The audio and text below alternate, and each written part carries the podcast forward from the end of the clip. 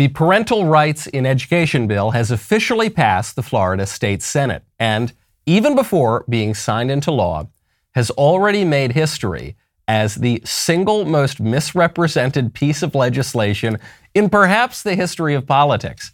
Opponents have dubbed it the Don't Say Gay bill, prompting Senate Democrats in Florida to walk up and down their office hallways chanting, Gay, gay, gay. The bill led Mark Hamill, Luke Skywalker, to tweet the word gay precisely 69 times.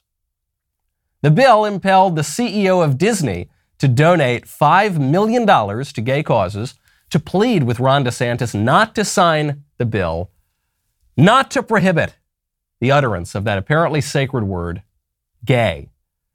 But the bill doesn't ban the word gay.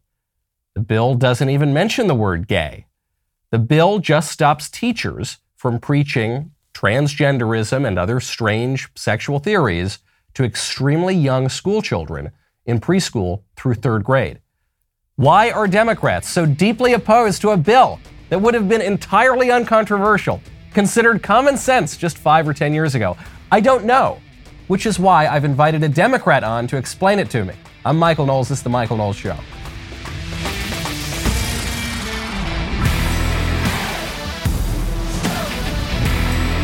Welcome back to the show. My favorite comment yesterday is from Doughboy2M, who says when Biden is talking at any given time and the sign language guy is in the little box off to the side interpreting, waving his hands around, the sign language guy seems to be making more sense.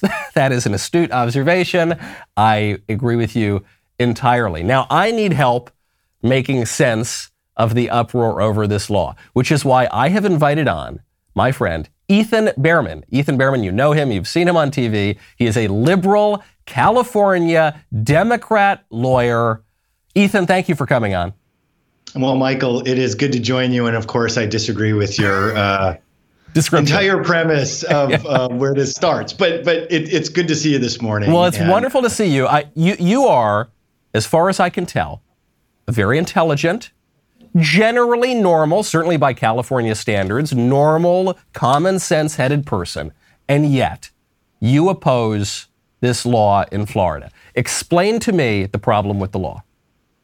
Well, let's let's start with the presentation of the law in the first place. There is no sex ed curriculum for K through 3 in the state of Florida now. Nothing in this bill addresses the curriculum in the state of Florida. This is a classic red meat piece of legislation for a rabid base that hates the idea of anybody who is different from them and so it was really a bill that addressed nothing that was relevant in the Florida schools in the first place. Well, okay, then I'll pause you there for one second, Ethan. Yeah. If the bill doesn't actually take on anything that is going on in the schools, then what's the big deal? Why, why the uproar about it? It's, it's going right. to be so completely big, ineffective, so who cares?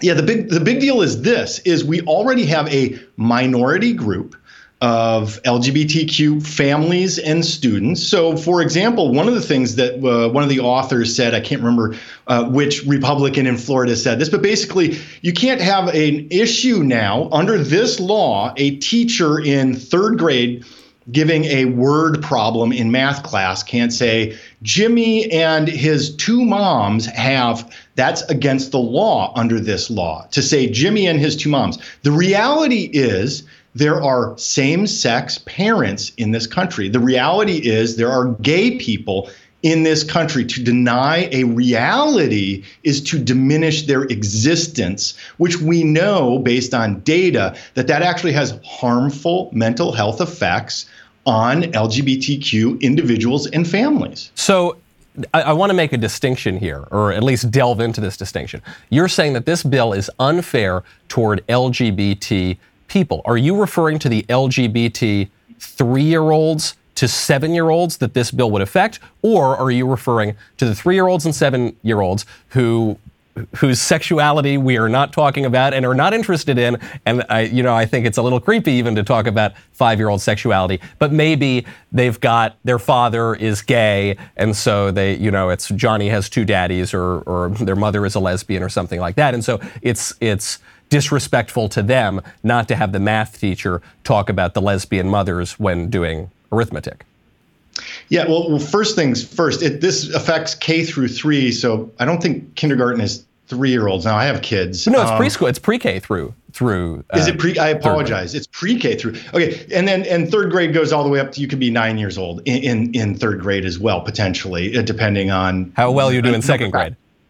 But um, so but but here's the deal it, it's this denying reality. This is a common problem that seems to be happening in Republican circles right now book banning, right? We actually have book banning happening in this country. You can't reject reality. You can't reject ideas that just because you disagree that look, you and I disagree all the time. Does that mean, Michael, that I reject that your idea should not even exist in the public sphere for fear that it's going to infect others. Look, I am 100% always have been against white nationalism. For example, does that mean I think that it should never exist? Well, I would like it to never exist. Do I think that everything should be banned and those people should not be allowed to speak on that basis by government decree? That's what we're talking about. So, it's not a it's not a choice that's being made. It's by government decree that we're saying something can't be said in a classroom. That idea is should be antithetical to most people on the right, but you get you mix religion into it and suddenly people forget their core values that they supposedly espouse and then say now we can't say those words at all in a public space. Now, Ethan, are you That's a problem. Uh, on this topic of banning books? Are you of the opinion that no books should be banned from the curriculum whatsoever? No, uh, uh, there's a difference between curriculum and what's available in a library, right? No, so, but we're talking. I'm sorry, we're talking about the classroom, though, right? You know, the math teacher talks about how Jane has two mommies. We're talking about the books that are being taught, not necessarily in a health class and not just what's in a library, but the, the sort of ideas and books that are being brought into the classroom. Are you of the opinion that no books should be banned whatsoever? No, uh, uh, uh, there there are books that should be banned, and and I would go back to the white nationalist example. I don't want any white nationalist book taught in my K through three school because, should, but that should still be potentially available in a library somewhere sure. if somebody wants to read and argue that point, right? Sure. I don't agree with it. I don't like it. It won't be in my library. But does that mean that the government should put out a decree that says it cannot be available? No. Um, I don't agree with that. So that's where we are, though, in this circumstance, is the government is decreeing that a teacher cannot do a word problem in third grade that says Jimmy and his two moms you're breaking the law and now we're restricting teachers. By the way, Florida is also proposing putting cameras and microphones on teachers too. This this is where the slippery slope on the right seems to be wildly out of control. Now, you know, now Ethan, yeah. But what what yes, if sir. I were what if math teacher Michael, who is Catholic, uh, and conservative. What if I were teaching students and I said, okay, so uh, we're going to do an arithmetic problem here. Um, marriage, as we all know, is a sacred union between one man and one woman. So you've got one man on one side and one woman on the other. What happens when you add them together? One plus one equals two. Would, would that statement, should that be banned from the classroom? No. It should not. So, so if, if you think if you think that and you believe that uh, and you can disagree with it, the, the key here is are you going to be preaching Catholicism in a public classroom? Now I you just have to did. allow. I just right, did, didn't but, I? but now you have to allow then at the same time. So, so there's a difference. If, if it's espousing a specific religious belief and you don't allow a contradictory opinion, I think we have problems. By so, the way, so then, okay, of, then, then on that, yeah. on that, that's a very good point. On that point, when the left, some leftist teacher, espouses a very specific religious belief, namely that it's totally morally acceptable for men and men to be the same as men and women, or that men can become women and women can become men. That's a religious belief. It's called Gnostic it's dualism, among other things. Of course, it's religious. It's about no, that, the that, nature. That's not religious. Of course. I mean, by, Ethan, by definition, it's religious. You're talking about the nature of morality. You're talking about the nature of humanity. You're talking about the relationship between our soul and our body. How much more religious can you get? Yeah, I, it's not because it's not part of a catechism, for example, from a church. That's, that's where you start ch- crossing Church of leftism, I think, Ethan. It, no, that's not an official church. Is that a, is that it's, it's the, the state church in this country? no, it, the IRS it, runs it. It really isn't, though. So that, that's a nonsensical argument that the right likes to use. But the, the issue here still comes down to a key fact: there are gay people. There are same sex. no, no one's denying you that. want to deny that reality in a classroom to kids because you somehow have a belief that is so weak that you can't hear those words and you don't have a strong enough home where you're teaching them what you believe your own children, that they can never hear something that contradicts what you believe. That's weakness. By the way, the Supreme Court just under 100 years ago affirmed your right, Michael, to send your kids to a private Catholic school. It was actually over Catholicism in 1925 that the right. Supreme Court ruled that you have the right to send your kid to a private school. Right, but but, but Ethan, but Ethan, my taxpayer dollars are going toward the public schools, and I think this is a pretty modest ask to suggest that people who are th- little kids who are three to seven or eight, or even for your slow second grader, nine years old, uh, in these classrooms that they not be exposed to radical theories about sex and gender, which have been held in moral opprobrium by virtually every uh, civilization for all of human history,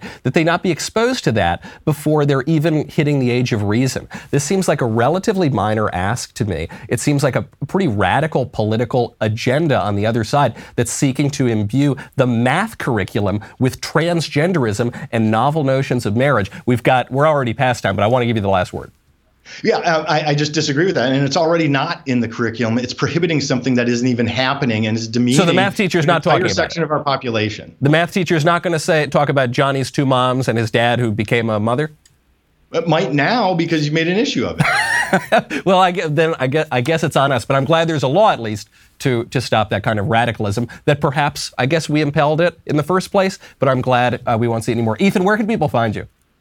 Uh, just ethanbearman.com, and uh, you can find me on Twitter at Ethan Bearman. Ethan, thank you very much. You have given me a broader perspective of this law, but I still think you are entirely wrong. Th- thank you for coming on, Ethan.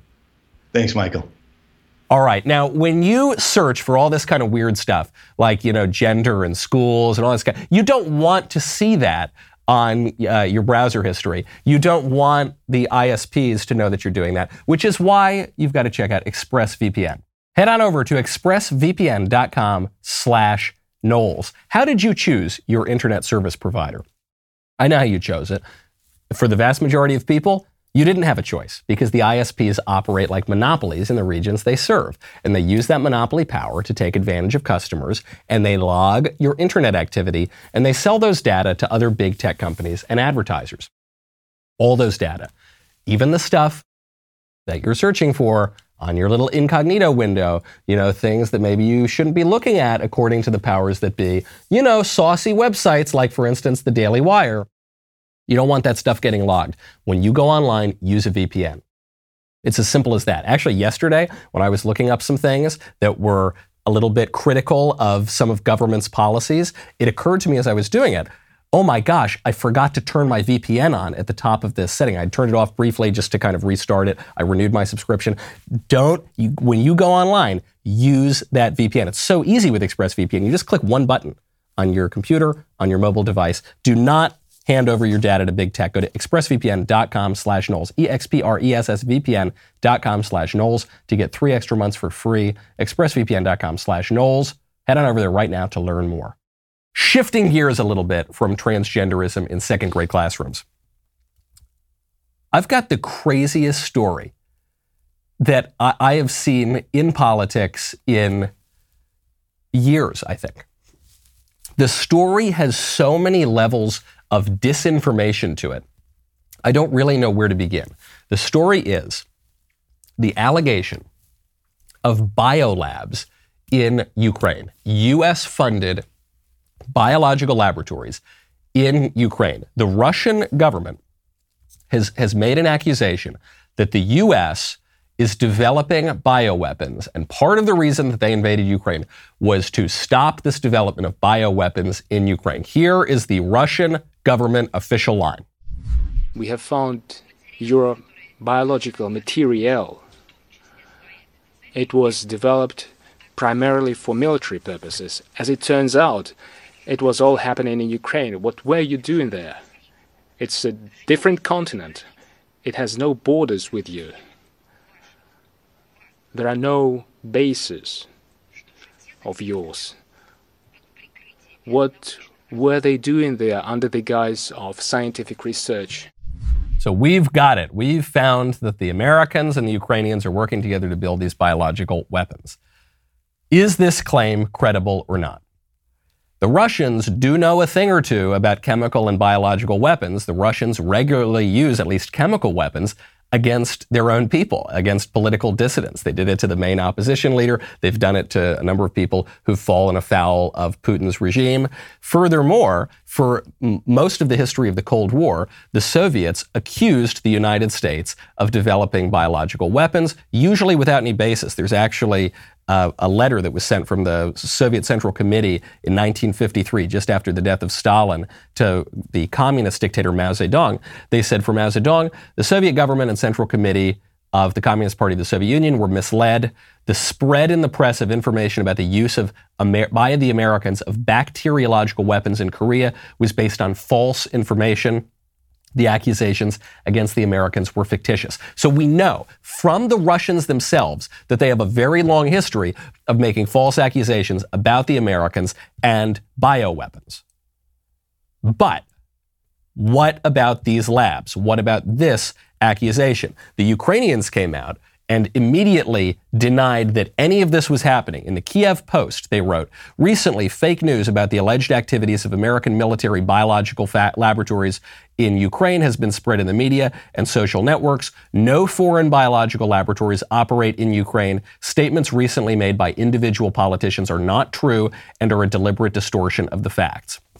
Okay, no foreign biological laboratories exist in Ukraine. This is BS, fake news, Russian propaganda. So says Ukraine. The Americans are saying this too. So you've got the official propagandists of the liberal regime here in America, PolitiFact, Snopes, the fact checkers, big tech, the mainstream media, they're saying this is totally fake news. There are no, right here at the subheadline, there are no U.S. run biolabs in Ukraine, contrary to social media posts. And yet, just a couple days ago, we played this on the show yesterday. The Undersecretary of State for Political Affairs, Victoria Nuland, admitted that there are, in fact, biolabs in Ukraine. Ukraine has uh, biological research facilities, which, in fact, we are now quite concerned Russian troops, Russian forces may be seeking to uh, gain control of. So we are working with the Ukrainians on how they can prevent any of those research materials from falling into the hands of uh, Russian forces should they approach. There are biological, and you could tell she didn't want to fully admit all of this, and then Rubio diverted the questioning after that. But she said pretty clearly there are biolabs in Ukraine. The relationship of the U.S. to those biolabs she doesn't quite get into, and she says we're very concerned that those biolabs might fall into the hands of the Russians as they invade Ukraine. Now, the U.S. Embassy in Kiev, through a, a little video that was linked actually from one of these fact checker websites, the U.S. Embassy in Kiev admitted that the U.S. has a pretty tight connection with these laboratories. The work we do in the Biological Threat Reduction Program is, is complicated, and it's difficult to communicate it sometimes to uh, outside audiences. And I think our adversaries like Russia can take advantage of that with some of the propaganda that they put out.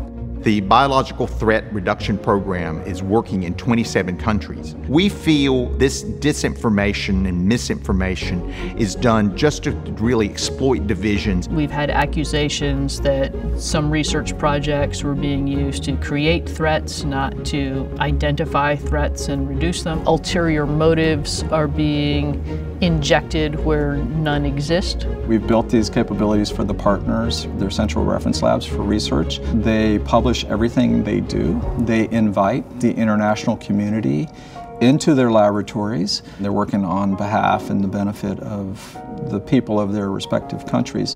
So these labs, look, they're just purely scientific research to prevent threats, and then the Russian disinformation, they've gone out and they've said this is some kind of military operation to create biological weapons, and that's just completely ridiculous. Okay, this is where it gets really, really weird, because at the end of that video from the U.S. Embassy in Kiev, the the pr- presenter says, for more information, go to dtra.mil.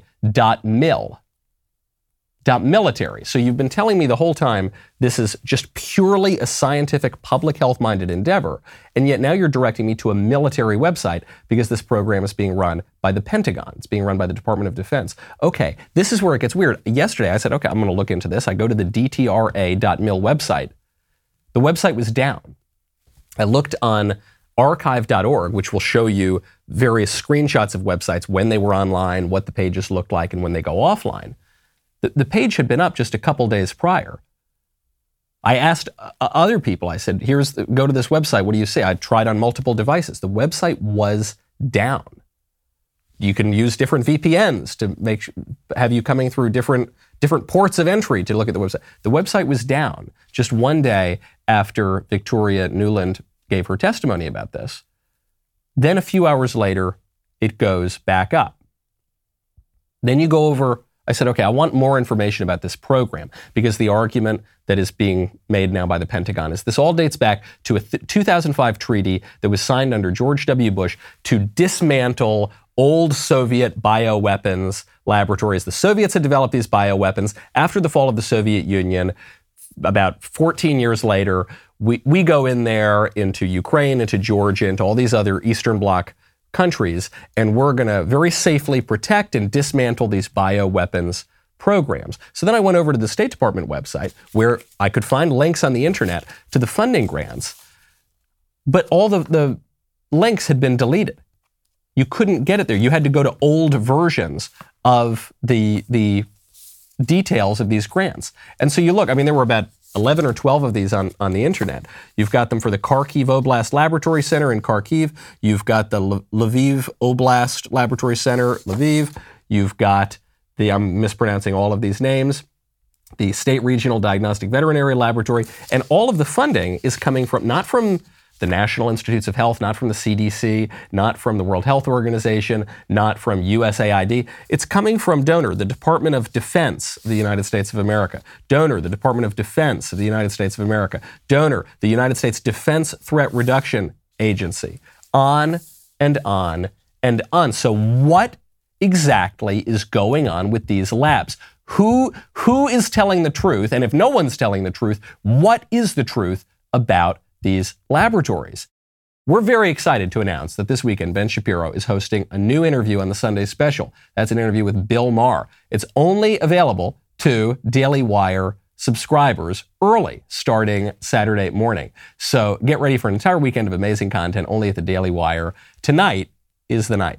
Tonight is the premiere of our next big hit, The Hyperions. The pre-show begins at 8:30 p.m. Eastern, so make sure you head over to Daily Wire's YouTube channel, set a reminder to catch the live showing. It's not woke, it has zero agenda. It could not care less about your pronouns because when it comes to entertainment, just having fun is really all that matters. Check out the trailer. My name is Vista Mandelbaum.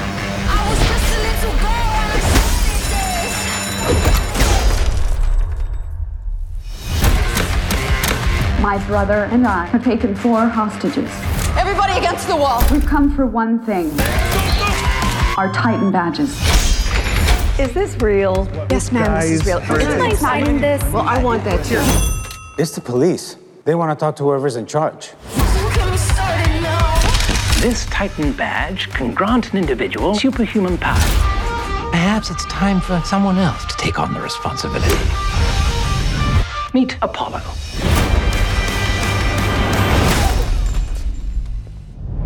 I'd recommend next time using your power. Yeah, I mean, yeah, if you think so. Calling all Hyperions. On my way. You're making such a mess in here. We've got a Hyperion en route. Not a good time to look stupid. Shots fired! God, run! Give me my gun! Suit up for adventure.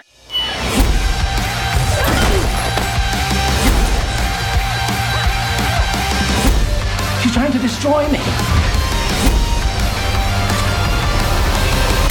Next question How's the family? The family is, um, uh, gosh, what is it? Marvelous.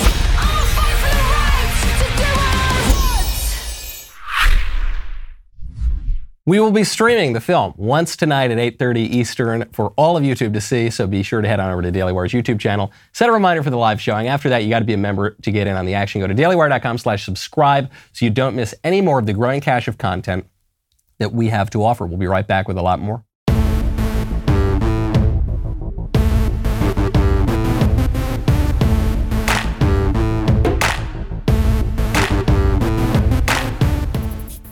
The biolabs in Ukraine get even weirder. The Russians are accusing the United States of developing biological weapons and using Ukraine as the ground on which they're going to do it. The Chinese are saying that we have hundreds of these centers all over the world. The United States says we're not developing bioweapons. This is disinformation. This is not a military effort. We are actually preventing threats and we're conducting ordinary scientific research to help the public health. So, what exactly is going on? Well, one organization that is at the heart of these biolabs, these and other biolabs, is EcoHealth. EcoHealth, does that name sound familiar? It's familiar because that was the organization that was associated with Dr. Fauci, that it was at the heart of the gain of function research in conjunction with the Wuhan Institute of Virology just before the COVID 19 pandemic broke out. EcoHealth, the organization run by Peter Daszak, who was Dr. Fauci's gain of function guy, who Dr. Fauci gave a lot of money to to conduct gain of function research. EcoHealth has received huge contracts from the Pentagon. They've gotten $41.91 million in awards since fiscal year 2008. So the Pentagon is the biggest funder of EcoHealth Alliance. It's not the NIH that's the biggest funder. It's not the public health apparatus. It's the, the Defense Department. They, they, they're getting three times as much money from the Pentagon as they have from any other organization in the government. The next highest one is the Department of Health and Human Services. Now, of this, for almost $42 million, a little under $38 million of that was awarded to EcoHealth Alliance by the Defense Threat Reduction Agency, the DTRA, the, the, the, agency listed at the end of that video by the U.S. Embassy in Kiev. Describes the mission as, quote, to protect the United States and its allies by enabling the DoD and international partners to detect, deter, and defeat weapons of mass destruction and threat networks. I am not denying that there is possibly some reasonable explanation for all of this. But what is it? What is it? I don't know. Because initially, what we were told by the entire liberal establishment, by big tech and the fact checkers and the government officials and everyone is there are no bioweapons in Ukraine. That's what Ukraine was saying. There are there, rather there are no biolabs in Ukraine. Ukraine says there's no foreign biolabs. PolitiFact says there are no US run labs. Well, the language here is really clear because what the Ukraine is saying is, well, there's no foreign labs. What if it's a domestic lab that a foreign government happens to be very involved in? That might be the way they're getting out of that. PolitiFact says there's no US run labs. Well, what if it's a lab that is largely run by the Ukrainians but is funded and was in part built by the United States? There it falls apart. I think the language is pretty clear. So the question is are there US funded labs and what is the funding going toward? Initially, they tell us there's no biolabs, forget about it, it's totally fake news. Okay, actually, there are biolabs, but it has nothing to do with the United States. Then they say, okay, it's got something to do with the United States. The U.S. funds them and built them in some cases, actually spent millions and millions of dollars rebuilding these labs, but it's only to dismantle the old Soviet bioweapons. How long does it take to dismantle bioweapons? The Soviet Union collapsed in 1991. This deal went into effect much later in 2005, but even still, it's been 17 years since 2005. How much longer is it going to take to dismantle these things? Well, no, they, are not going to dismantle them entirely. They're going to just safely protect, store them, and conduct some research on them. Okay, well, if you're conducting research on these biological weapons. That seems to be kind of dangerous, doesn't? No, no, they say it's not a big deal. All of the research that's going on there is completely mundane, and that's why it's such a big threat if the Russians get a hold of it. Well, hold on a second here. If it's just totally ordinary scientific research, who cares if the Russians get a hold of it? That doesn't seem like it would be that dangerous, unless we're talking about very, very dangerous biological materials. Well, look, even if that is a problem, this has nothing to do with a military action. This is entirely just scientific, which is why the whole damn thing is funded by the Pentagon. Doesn't add up. It doesn't add up. And, and I'm really not saying that there couldn't possibly be some good explanation for this. What I am saying is the government has not provided one. The press, the broader propaganda machine, has not provided a good answer. They've provided lots of contradictory answers that are extremely dishonest. And then when the facts come out, it completely undermines the credibility of the government on the next claim that it makes. So, what is going on here? And, and furthermore, why lie about it? Why do you keep lying about it? Whenever anyone asks these questions, we're accused of spreading propaganda or disinformation. No, I'm trying to cut through all of the disinformation. I want to cut through Putin's disinformation. I want to cut through China's disinformation. And yes, I want to cut through the disinformation of our own deep state. I want to cut through the disinformation of the United States so that I have some idea of what the truth of the matter is here. We're not going to be able to come up with solutions to the particular problem in Ukraine, to broader geostrategic issues, unless we know even just a little bit of what is actually going on here. The government has some explaining to do. Now, you want to talk about good statesmanship. President Trump was just caught on a hidden camera speaking to uh, a, a, you know very very famous golf star. So this is not a high level government meeting. He's just talking to a buddy of his, and the conversation was secretly recorded. He is describing how he dealt with Vladimir Putin. Oh, he's a nuclear power. It's like they're afraid of him. You know, he was a friend of mine. I got along great with him. I say, Vladimir, if you're doing, we're hitting Moscow. I said, we're going to hit Moscow, and he sort of believed me, like five percent, ten percent. That's all you need. He never did it during my time, John. You know. No. They're all talking about it. No, it's Why funny. Did he do this during the last four years because he knew he couldn't. It's funny how she didn't bother you either. Yeah, no, she didn't bother me. And he, I told him the same thing. You, that, that'll be next. Yeah. You know, that's going to be next. Taiwan will be next. You, you won't have any computer chips. They'll blow them off the face of the earth.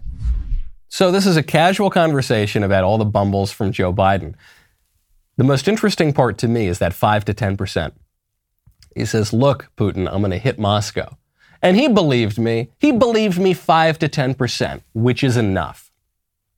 Right? Trump is not boasting here that he completely 100% convinced Putin that he would hit Moscow in the event of an invasion of Ukraine.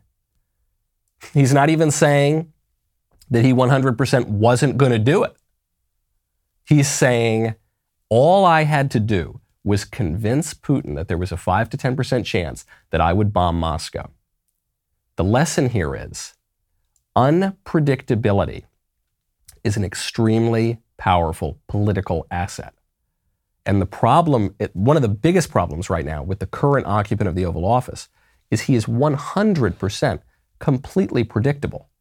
It's not even the specific policies, all of which are terrible, but it's just that we know exactly what he's going to do all the time. And that gives our foreign adversaries a huge advantage because they can plan ahead. And they can plan not just an invasion of a country, but they can plan four or five steps ahead because they know that all Biden is going to do is the usual, classical, typical establishment playbook. Trump was not like that. I don't think people believed that it was very likely that Trump would go in and bomb Moscow, go in and invade some country. He ran as a, a fairly anti war candidate, but they believed there was a chance. Every so often, he'd go take out an Iranian general out of the blue. And even a lot of the establishment didn't like that he did that. Every so often, he'd drop the mother of all bombs on a country. And just, you didn't and he tried to minimize deaths and that but he would just he would do wild things he would tweet out hey i've got a bigger nuclear button than yours kim jong-un and my button's bigger and it works you think the guy's threatening world war iii that unpredictability you just need that little bit 5 to 10% it's true in show business you don't tune into shows where you know exactly word for word on every single issue what some guy is going to say you don't do it even if you generally agree with the guy, because you, you, you want there to be some kind of tension, some unpredictability, something that you could learn, something that he knows that you don't know. Same is true in politics. Much be- ironic. People are making fun of this clip. Un- unironically, this is much better statesmanship than anything we are seeing from Biden or the people around Biden. Now, what, what is extremely predictable is that the White House is, of course, coming out against this bill that I was just uh, debating with my friend Ethan Bearman. they take an even stronger stance on the bill than Ethan does. They say that this sex ed bill, this parental rights and education bill, is horrifying, discriminatory, and bullying. Regarding the Florida bill, um, in 1994, when many of us in this room were in school, uh, President Biden actually voted for a much broader restriction uh, that banned federal funds from being used for, quote, the promotion of homosexuality as a positive lifestyle alternative. Uh, why did he do that, and can you describe how his thinking has evolved over the years? Well, I think that you have seen the president speak passionately about his view that a bill like this, uh, a bill that would uh, discriminate against families, against kids, um, put these kids in a position of not getting the support they need um, at a time where that's exactly what they need, is discriminatory. It's uh, a form of bullying. Um, it is horrific. I mean, the president has spoken to that. In terms of his views and comments from 25 years ago, I think the most important question now is why are Florida leaders deciding they need to s- discriminate against kids who are members of the LGBTQI community? What prompts them to do that? Is it meanness? Is it wanting to make kids have more difficult times in school in their communities? I would pose that question to them, and we can talk about it more tomorrow if you get an answer. It's horrifying, it's bullying, it's discriminatory, it's mean, it's cruel. That's the White House's line. This was the this was the crucial mistake that Ethan made in trying to uh, uh, make his argument opposing the bill. Is he said it's not even happening. This was the this was the mistake that the critical race theory defenders were making early on in that political battle. They said it's not even happening. It's not even in the classrooms. So why are you trying to ban it? And of of course, the natural response to that is, okay, if it's not happening, then don't worry about it. It's not a big deal. It's not happening. So who cares?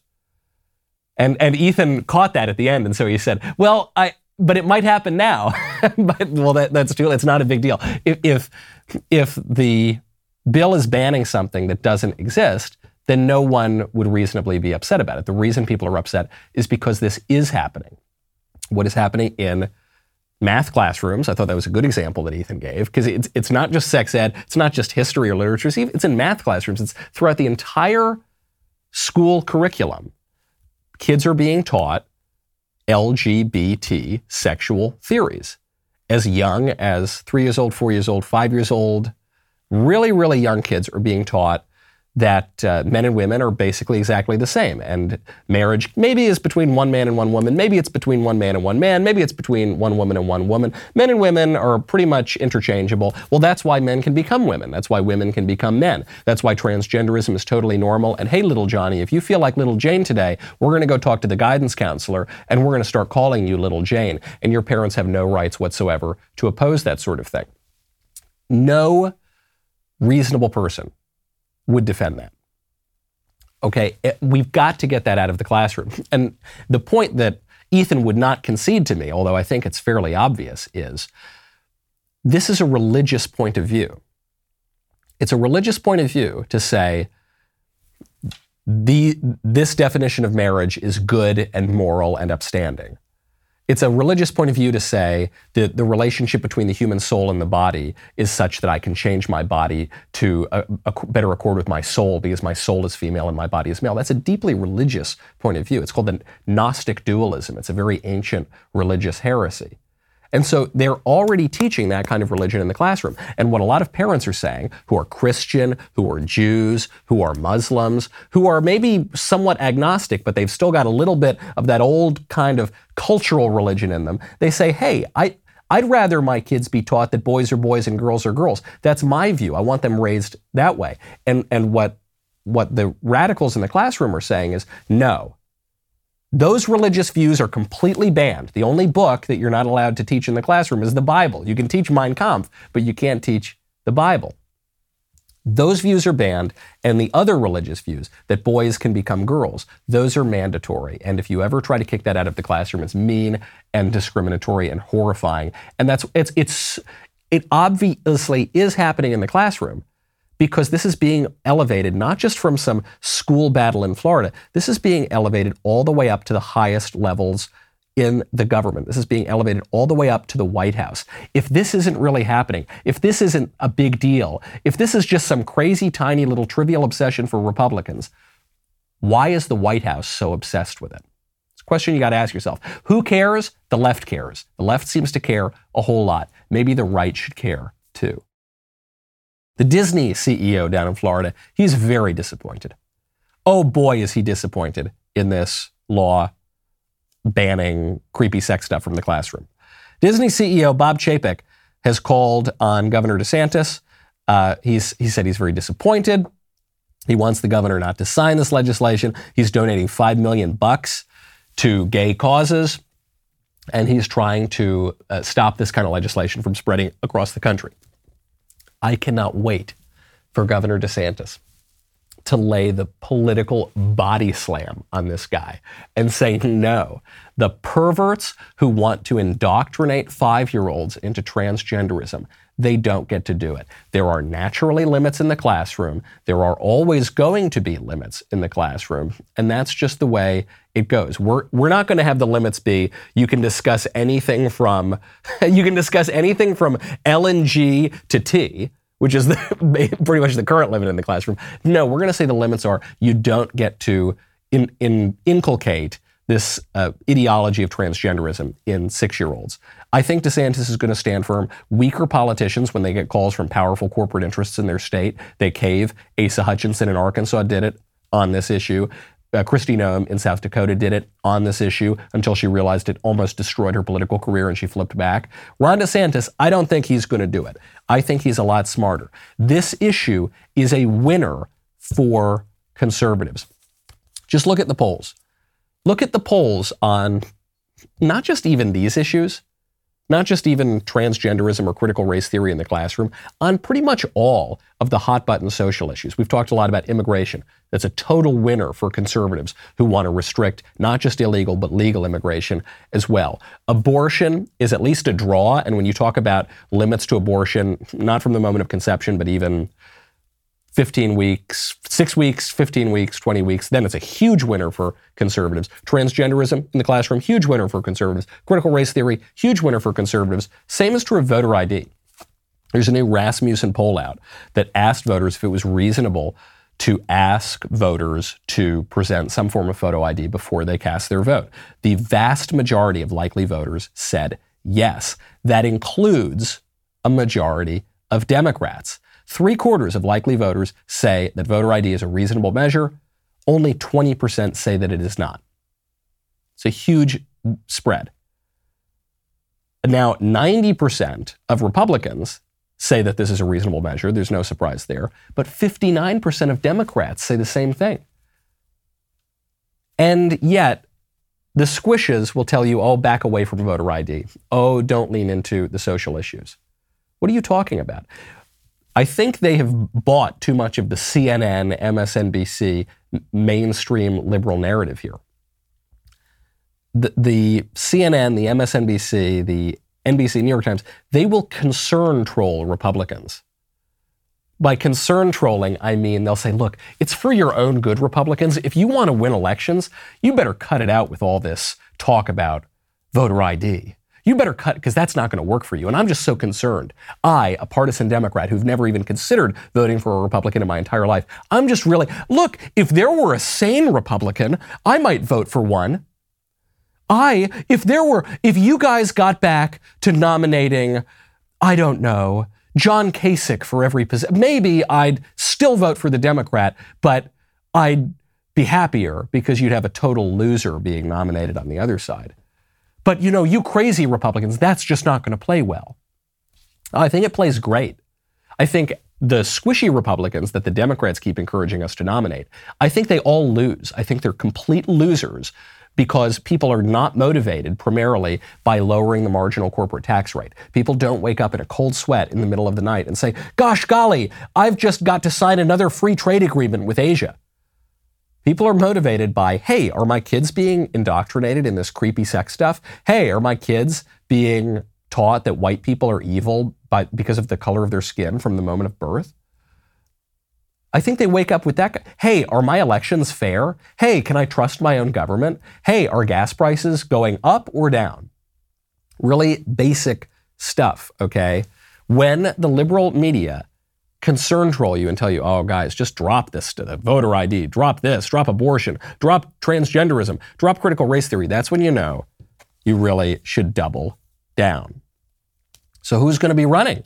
Who are we going to be running against in 2024? You know, I have said, and I'm I shiver even at the thought that Hillary might not be finished yet. Well, Hillary just went on MSNBC. She said emphatically, I'm not interested in running. Are you open to running for president again? oh, No. come on. Just no. long runway. No, but I'm. well, no, but I am certainly going to be active in supporting women running for office um, and other uh, candidates uh, who. I think should be reelected or elected, both women and men, uh, because I think, you know, there's a big um, uh, debate going on, as you know so well, Mika, in our country, but in other countries as well, about the future uh, of democracy, of economic opportunity, of climate change, of health, and other important issues. So I, I will stay active uh, in uh, all of those debates. We need you. Uh, yes, no, I'm not at all interested in running for president. That's why I keep going on TV. And that's why I just relaunched the Clinton Global Initiative. And that's why I keep writing and speaking about my views on politics. but I would never run. Don't believe it. Don't, as a, as a rule, don't ever believe the Clintons. That's just never going to lead you into the right direction. She may not run. She may run. Here, here's what I know, though. Here's what I know almost everything that the liberal establishment has told us, the swamp creatures have told us for the past five years, going all the way back to the Russia hoax, and pretty much everything since then, has been a lie. And there is no creature swampier than Hillary Clinton. And Hillary Clinton was actually the instigator of that original, the Russia hoax, in the first place. And Hillary Clinton is doing everything you would expect her to do if she were trying to set herself up to run for president in 2024. On that terrifying note, I'm Michael Knowles. This is The Michael Knowles Show. See you tomorrow.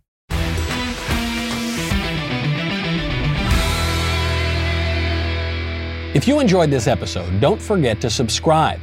And if you want to help spread the word, please give us a five star review and tell your friends to subscribe.